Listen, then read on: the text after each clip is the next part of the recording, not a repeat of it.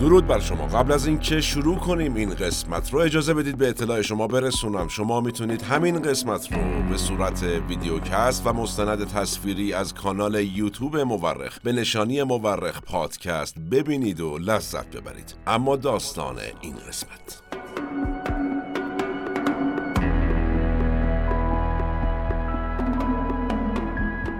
یکی از راه های پیروزی یک ملت بر ملتی دیگر ریختن خونه. پیروزی در جنگ درست مثل پیروزی انگلستان بر آرژانتین در دهه 80 میلادی. یه وقتایی هم پیروزی یه ملت در یک لحظه و تنها به دست یک نفر رقم می‌خوره. مثل پیروزی آرژانتینی ها بر انگلستان چهار سال بعد از شکست بزرگ. ما در این قسمت از مورخ رفتیم سراغ مجمع الجزایری در اقیانوس اطلس جنوبی جزایر فالکلند و جنگی خونین بین انگلستان و آرژانتین بر سر این جزایر رو برای شما روایت کردیم و بعد از دست انتقامگیر خداوند گفتیم که از آستین دیگو مارادونای افسانه‌ای بیرون اومد و تونست یک ملت رو به زندگی عادی برگردونه. این وسط البته روایت دوران سیاه حکومت نظامیان بر آرژانتین جنبش دادخواهان این کشور و شرایط انگلستان در سالهای نخست نخست وزیری بانوی آهنین مارگارت تاچر رو هم روایت کردیم.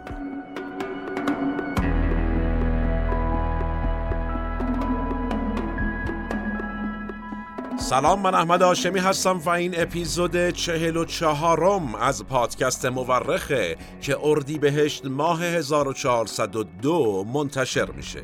ما در این قسمت از پادکست مورخ رفتیم سراغ یکی از جنگ های قرن بیستم یعنی نبرد فالکلند بین آرژانتین و بریتانیا و البته از انتقام ملت آرژانتین از انگلستان گفتیم. انتقامی که با دست خدا گرفته شد. به اعتقاد اغلب مورخین تاریخ بیش از آن که علم باشه یک هنره هنره کنار هم گذاشتن شواهد. ما در پادکست مورخ هر بار یکی از پازل های تاریخ جهان رو کنار هم می‌ذاریم. منابع پادکست مورخ در این قسمت کتاب خاطرات مارگارت تاچر ترجمه فریدون دولت شاهی و کتاب فوتبال علیه دشمن ترجمه عادل فردوسی پوره. شما می‌تونید تمامی قسمت های پادکست مورخ رو از طریق کانال یوتیوب مورخ به نشانی مورخ پادکست به صورت مستند تصویری یا ویدیو پادکست ببینید و بشنوید و لذت ببرید. نظر فراموش نشه و نوش گوش هاتون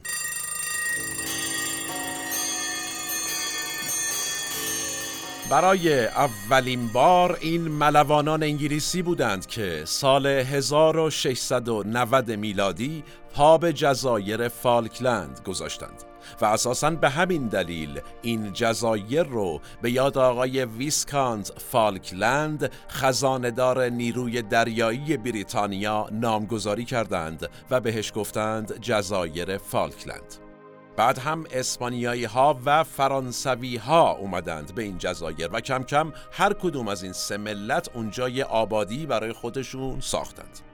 با شروع دهه هفتاد قرن هجدهم اسپانیا شروع کرد در آمریکای جنوبی سرزمین مستعمراتی برای خودش ساخت اسمش چی بود نایب الملک نشین ریو دلا پلاته که شامل کشورهای امروزی آرژانتین، شیلی، بولیوی، پاراگوئه و اوروگوئه می‌شد. در همین راستا اسپانیا جزایر فالکلند رو هم می‌خواست. جزایری که اسپانیایی ها بهش می‌گفتند مالویناس این جزایر شامل دو جزیره اصلی شرقی و غربی و 772 جزیره کوچیک می‌شد. انگلیس اما اصلا نمی‌خواست مالکیت این جزایر رو به اسپانیا بسپره.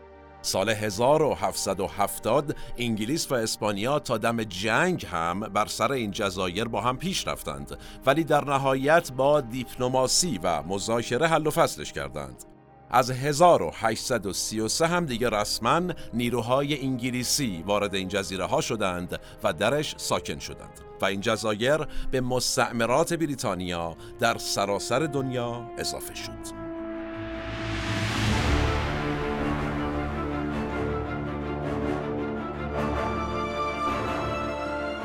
20 سال بعد و در 1853 جمهوری آرژانتین تشکیل شد. یعنی دیگه اون منطقه نایب الملک نشین ریو دلا پلاته تجزیه شده بود و تبدیل شده بود به چندین کشور که یکیش آرژانتین بود.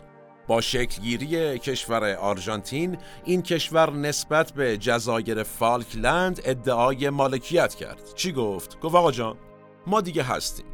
کلا هم 480 کیلومتر با این جزایر بیشتر فاصله نداریم ما. در حالی که انگلستان بیش از 13 هزار کیلومتر فاصله داره.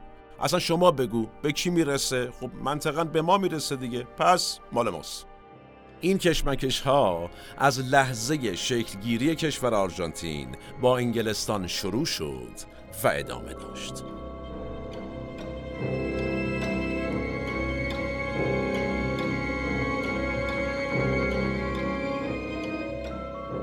حالا اهمیت این مجموعه جزایر چیه که انگلیس حاضر نبود بعد از سالهای سال بیخیال این منطقه دور از خودش بشه؟ فالکلند که در اقیانوس اطلس جنوبی قرار داره همونطور که گفتیم از دو جزیره اصلی نزدیک به هم تشکیل شده که شهر کوچک استنلی مرکزشه و در حال حاضر کمتر از سه هزار نفر سکنه داره. ولی دارای اهمیت استراتژیکه. چرا که امنیت مسیرهای تجارت بین المللی رو تضمین می‌کنه این جزایر. به خصوص اگر شرایطی پیش بیاد که آبراه معروف پاناما بسته بشه آبراه فالکلند بهترین جایگزینشه. همینطور دسترسی به منابع طبیعی و حوزه های نفتی و گازی و معدنی و فضای مناسب ماهیگیری و نزدیکی به قطب جنوب از مزایای دیگه این جزایره و همین مسائل خیلی ارزشمندش کرده. برای همین از همون اوایل قرن 19 هم دعوا بر سر مالکیت این جزایر بین آرژانتین و انگلیس وجود داشته و آرژانتین از راه های مختلف دیپلماتیک برای تصاحب این جزیره ها اقدام کرده. انگلیس اما هیچ وقت حاضر نبود پا پس بکشه. در قرن بیستم بریتانیا خیلی از مستعمرات خودش رو از دست داد. بالاخره درگیر جنگ های جهانی بود و خیلی هم تضعیف شده بود و حفاظت از مستعمراتش براش سخت شده بود. به عنوان مثال هنگ کنگ که الان بخشی از چین محسوب میشه البته که خواهان استقلال امروز همین هنگ کنگ از 1842 میلادی و طی جنگ های تریاک به دست انگلیسی ها افتاد. سال 1941 اما ژاپن تو خر تو خری جنگ جهانی دوم اومد هنگ کنگ رو اشغال کرد و بعدم که این منطقه افتاد دست چین. نتیجه از دست بریتانیا خارج شد هنگ کنگ.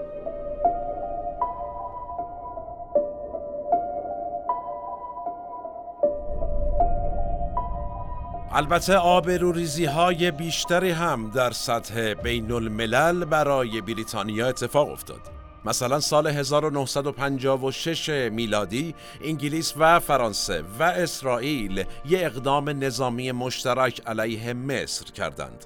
اسرائیل صحرای سینا رو اشغال کرد. انگلیس و فرانسه مثلا در همپیمانی با اسرائیل وارد قائله شدند. اونها قصد داشتن چیکار کنند. کانال سوئز که یکی از آبراهای مهم دنیاست رو می‌خواستند تسخیر کنند و از اونور جمال عبدالناصر رئیس جمهور مصر رو هم کله پا کنند. بعدا معلوم شد که این سه کشور از قبل با هم هماهنگ کرده بودند و اینطوری نبوده که اسرائیل بدون اطلاع انگلستان و فرانسه وارد جنگ بشه یهو.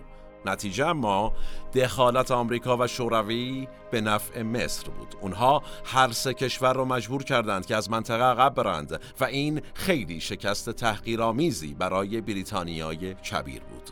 تو چنین فضایی بود که بریتانیا قصد داشت هر آنچه از مستعمراتش باقی مونده را حفظ کنه و از کیان امپراتوری که هیچ وقت درش قرار بود خورشید غروب نکنه دفاع کنه. پس فالکلند برای بریتانیا خیلی مهم بود.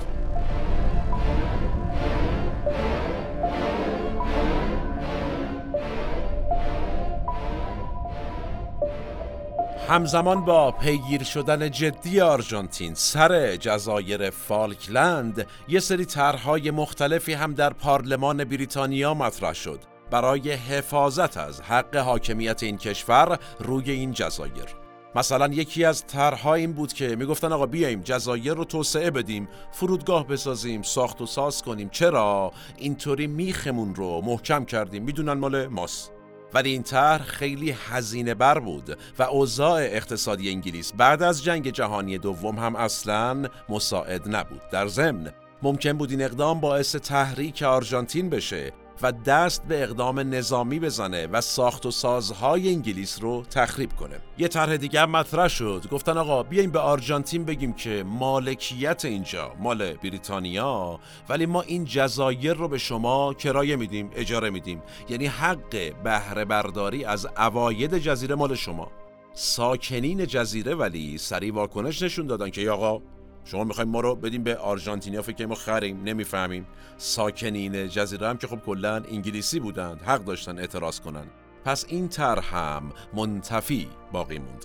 و وضعیت بین انگلستان و آرژانتین همینطور ادامه داشت تا در هر دو کشور تغییراتی بزرگ به وقوع پیوست.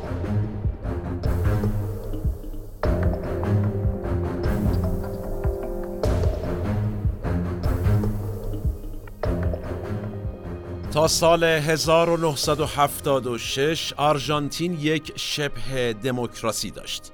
خوان پرون که یه ژنرال محبوب ارتشی بود طی یک کودتا به قدرت رسیده بود و به حامیانش هم می‌گفتند پرونیست ها پرون و حامیانش در آرژانتین محبوب بودند و تونسته بودند به اقتصاد این کشور یه سر و سامونی بدن وقتی در 1974 پرون مرد همسر سومش یعنی ایزابل پرون که معاون خوان پرون بود در انتخابات رأی آورد و شد رئیس جمهور آرژانتین سال 1976 اما یه سری از نظامیان آرژانتین علیه دولت پرونیست کودتا کردند. رهبر کودتا یه نظامی بود به نام خورخ رافائل ویدلا. ایشون دولت قانونی رو سرنگون کرد و قدرت رو در دست گرفت و بعد فرایندی رو شروع کرد که بعدها با نام جنگ کثیف ازش یاد شد جنگ کثیف چی بود؟ حذف نیروهای چپگرا و کمونیست و پرونیست های آرژانتین تا سی هزار نفر از مخالفان چپگرا توسط حکومت نظامیان کشته و مفقود شدند و اجساد اکثرشون هم هیچ وقت پیدا نشد. کلی از جوانها و دانشجویان زندانی شدند و بعدها هم کلی تجاوز در زندان گزارش شد. در واکنش به این اتفاقات یه جنبشی شکل گرفت به اسم جنبش مادران میدان مایو. که روسری های سفید نماد این جنبش بود یعنی مادران و زنان خانواده های کشته شدگان و مفقود شدگان اومدن و یه جنبشی شکل دادند کم کم مردم هم که از ظلم افسران حاکم خسته شده بودند و البته از اوضاع اقتصادی در بداغون اون ایام آرژانتین هم همینطور به مادران مایو پیوستند.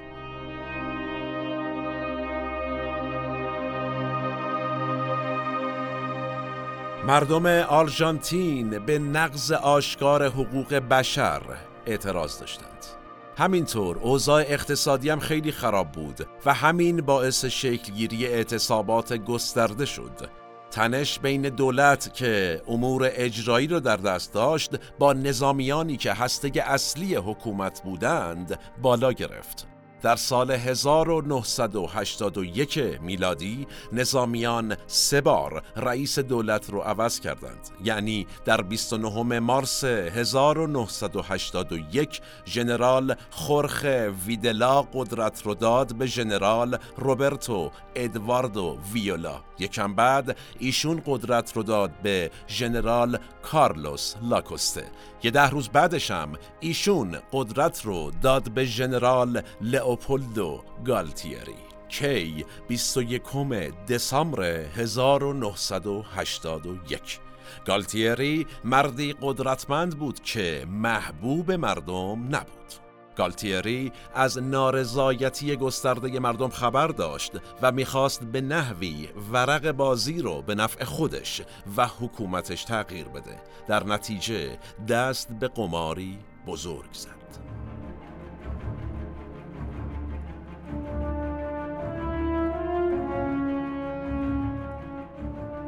دوم آوریل 1982 نیروهای نظامی آرژانتین به جزایر فالکلند حمله کردند. یک حمله قافلگیرانه هم انگلیس قافلگیر شده بود و هم مردم آرژانتین. هیچ کس انتظار این اقدام رو نداشت. ناراضیان آرژانتینی تا سه روز قبل از شروع جنگ به رهبری اتحادیه های کارگری مشغول تظاهرات علیه حکومت بودند. تو روز آخر دولت بیش از دو هزار نفر از معترضین رو دستگیر کرد. همه فکر می‌کردند دولت حسابی درگیر بحران داخلیه. ولی گالتیری می‌خواست با ساخت یک بحران خارجی فضای داخل رو آروم کنه و بعد هم با جنگیدن و پیروز شدن بر انگلستان مردم ناراضی رو از عملکرد خودش راضی کنه.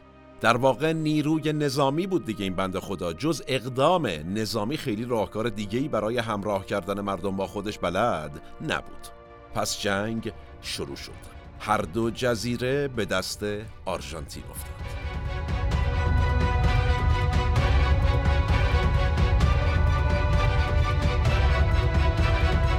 قمار گالتیری در اول کار حسابی جواب داده بود. مردم پشت سر دولت بسیج شده بودند. شور ملی گرایی آرژانتین رو فرا گرفته بود و جمعیت بزرگی در حمایت از دولت به خیابون اومده بودند. یعنی تا سه روز پیش ملت می اومدن تو خیابون در مخالفت با دولت. حالا شرایط تغییر کرده بود و در حمایت از دولت اومده بودند. وسط میدون. دولت کودتا فکر می کرد که احتمالاً بلیتش برده و انگلیس هم پا نمیشه بیاد 13 هزار کیلومتر اینورتر برای دوتا جزیره کوچیک بجنگه. این پیشبینی آخر آرژانتینی ها اما حسابی غلط. عذاب در اومد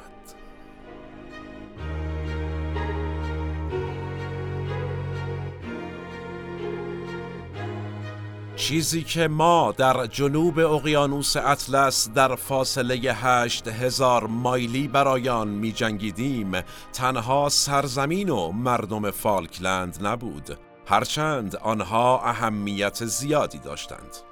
ما از عزت و شرف خود به عنوان یک ملت و اصولی که برای تمامی جهانیان اهمیت بنیادینی داشت و در رأس همه این اصل که متجاوزان هرگز موفق نمی شوند و حقوق بین المللی باید مقدمتر از توسل به زور قرار گیرد دفاع می کردیم. این بخشی از خاطرات خانم مارگارت تاچر نخست وزیر وقت انگلستان بود. کسی که تصمیم گرفت انگلیس رو وارد جنگ با آرژانتین بر سر جزایر فالکلند کنه. ایشون میگه دفاع از عزت و شرف و حقوق بین الملل باعث شد تا وارد جنگ بشیم.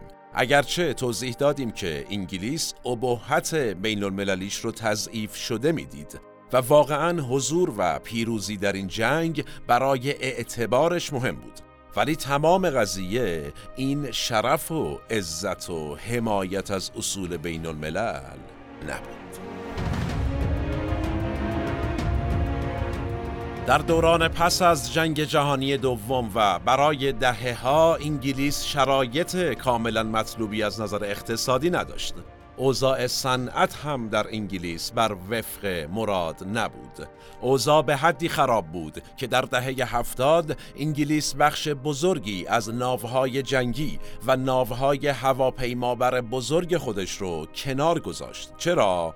از عهده مخارج نگهداریشون بر نمی اومد به همین دلیل بود که محافظ کاران با شعارهای مبتنی بر بازار آزاد و با وعده بهبود اوضاع اقتصادی تونستند قدرت رو از حزب کارگر انگلستان بگیرن انتخابات پارلمان رو پیروز بشن و رهبر حزبشون یعنی مارگارت تاچر رو به سمت نخست وزیری انگلستان برسونن. کسی که بعدها به بانوی آهنین معروف شد. تاچر در شروع دوران نخست وزیریش با بحرانهای اقتصادی زیادی دست و پنجه نرم کرد. اون می‌خواست به جامعه القا کنه که تغییرات در حال وقوعه. از سال 1979 که تاچر به قدرت رسیده بود تا 1982 که آرژانتین به فالکلند حمله کرد بهبود اقتصادی عظیمی که حزب محافظ کار وعدش داده بود هنوز ظاهر نشده بود. تاچر هم مثل گالتیری نیاز به حمایت ملی داشت و چه فضایی مناسب تر از جنگ برای ایجاد بسیج ملی. در نتیجه بریتانیا با تیب خاطر وارد جنگ شد. 20 روز بعد از اشغال فالکلند توسط آرژانتین یک منطقه جنگی به طول 320 کیلومتر اطراف جزایر به وجود اومد و اعلام منطقه جنگی شد. گروه ضربت دریایی متشکل از دو ناو هواپیمابر و دو کشتی کروز وارد دریای آتلانتیک شدند و جنگ رسما آغاز شد. جنگی جدید در فضای جنگ سرد بر اساس قاعده فضای جنگ سرد باز هم جهان دو قطبی شد. کشورهای آمریکای لاتین از آرژانتین حمایت کردند. دولتهای اروپایی از انگلیس. تو آمریکای لاتین فقط شیلی این طرف باقی مونده بود. اونم به خاطر اینکه با آرژانتین یه اختلافات مرزی پیدا کرده بود. مارگارت تاچر شد دشمن اول آرژانتینی ها چرا که هم باهاشون می جنگید و هم تحریمشون کرده بود وسط اوضاع داغون اقتصادی آرژانتین.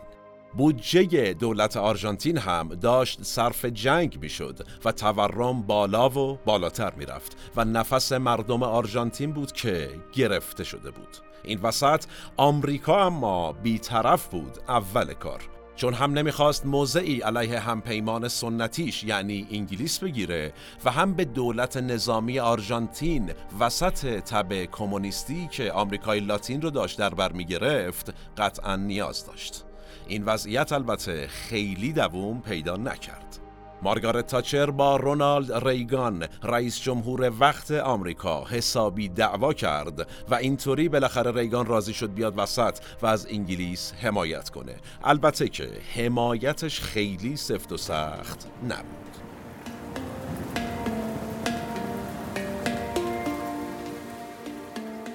نیروی نظامی بریتانیا با زیردریایی اتمی خودش ناو جنگی ژنرال بلگرانوی آرژانتین رو غرق کرد.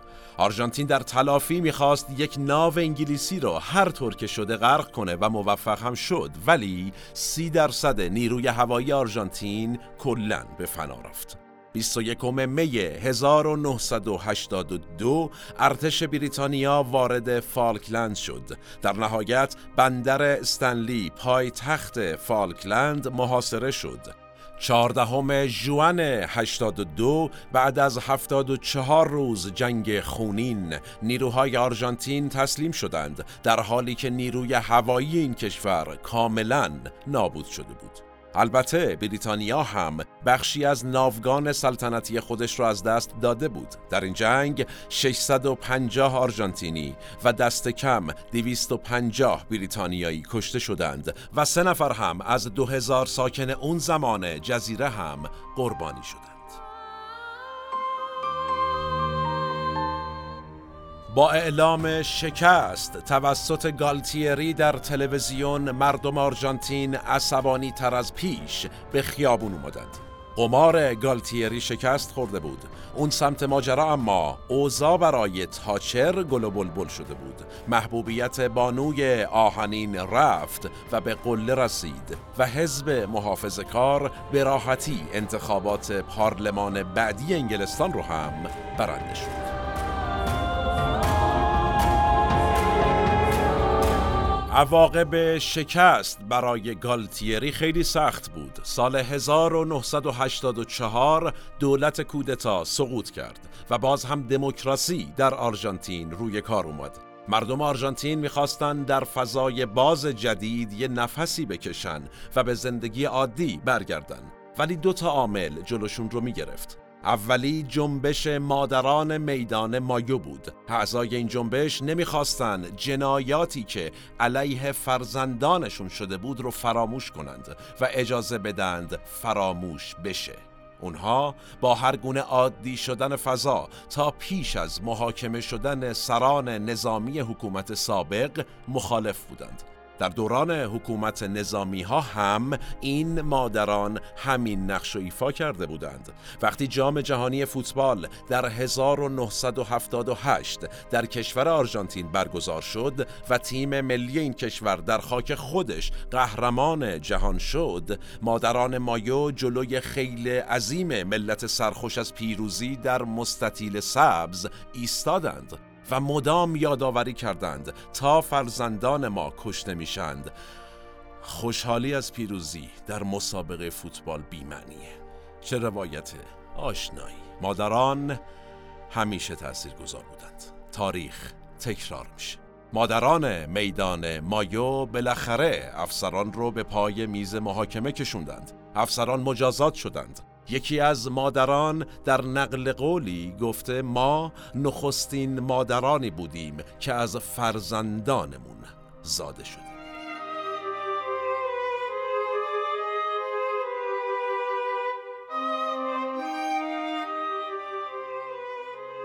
اگر دوست دارید داستان محاکمه جنرال های آرژانتینی و جنایاتی که در جنگ کثیف رخ داد و حضور مادران میدان مایو در متن محاکمات رو کاملتر بدونید پیشنهاد می‌کنیم فیلم آرژانتین 1985 رو ببینید. برگردیم به روایت خودمون. گفتیم که یکی از عواملی که اجازه نمی‌داد مردم آرژانتین به زندگی عادی برگردند دادخواهی خانواده قربانیان حکومت ژنرال ها بود. اما یه عامل دیگه هم این وسط وجود داشت. حس تحقیر. آرژانتین در نبرد فالکلند از انگلستان شکست خورده بود و ملت آرژانتین از این بابت احساس تحقیر می کردند. اونها به دنبال انتقام بودند. انتقامی که دو سال بعد از سقوط دولت کودتا گرفته شد. در کجا؟ در مستطیل سبز.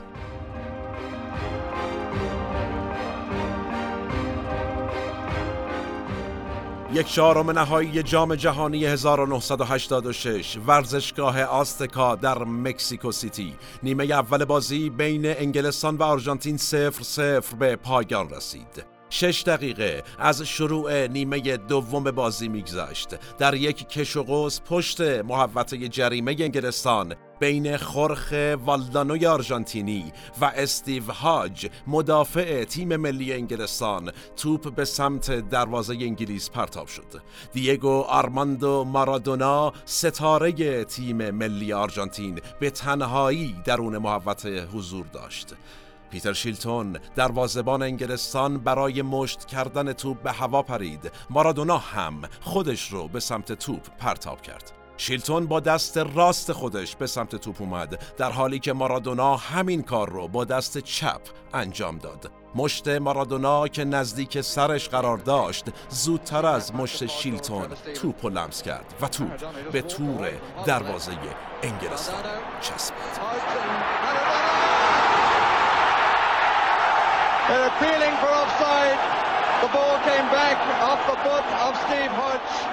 مارادونا همینطور که به کمک داور نگاه می کرد شروع به خوشحالی کرد. علی بن ناصر داور تونسی در سوت خودش دمید و به نشانی گل مرکز زمین رو نشون داد. بازیکنان انگلیس اعتراض کردند. داور به سمت کمک داور خودش رفت و ازش سوال کرد. کمک داور هم گل رو تایید کرد و گل پذیرفته شد. Glenn Hoddle. There's where the ball came from Hodge. Maradona had continued the run forward. And the goal is given. این شرح گلی بود که به دست خدا معروف شد وقتی بعد از بازی از مارادونا پرسیدند که آیا با دست گل زدی گفت این دست خدا بود که گل زد مارادونا تو همون بازی یه گل دیگه هم به انگلیس زد تنها چهار دقیقه بعد از دست خدا مارادونا گلی رو وارد دروازه انگلستان کرد که به گل قرن مشهور شد اون از وسط زمین توپ رو گرفت و تعداد زیادی از بازیکنان انگلستان رو دریبل زد و توپ رو تبدیل به گل کرد. اما لحظه انتقام برای آرژانتینی ها همون لحظه بود که دست خدا از آستین مارادونا بیرون اومد و دروازه دشمن رو باز کرد. آرژانتین در نهایت قهرمان جام جهانی 1986 شد و مارادونا هم بهترین بازیکن جهان. ولی چیزی که از اون جام بیش از همه به خاطر میاد دست خداست. مارادونا تا مدتها زیر بار نمی رفت که این گل یا اون گل رو در واقع با دست زده. ولی وقتی بالاخره حاضر شد رسما اعلام کنه با دست زده این توپ رو این گل رو به جنگ فالکلند گره زد. اون گفت ما به عنوان آرژانتینی ها نمی‌دونستیم که ارتش در چه حالیه. اونها به ما گفته بودند برنده جنگ شدیم اما در واقعیت انگلیس بیست هیچ برنده شده بود. باید انتقام می گرفتیم افکار عمومی به نحوی شکل گرفت که انگار ما داریم میریم که جنگ دیگه ای رو انجام بدیم. من می‌دونستم که این دست من بود که انتقام رو گرفت. با این وجود این برنامه من نبود. اما این عمل به قدری سریع اتفاق افتاد که حتی کمک داور ندید که من از دست خودم استفاده کردم. داور به من نگاه کرد و گفت گل. این یک احساس خوب مثل نوعی انتقام جوی نمادین از انگلیسی ها بود.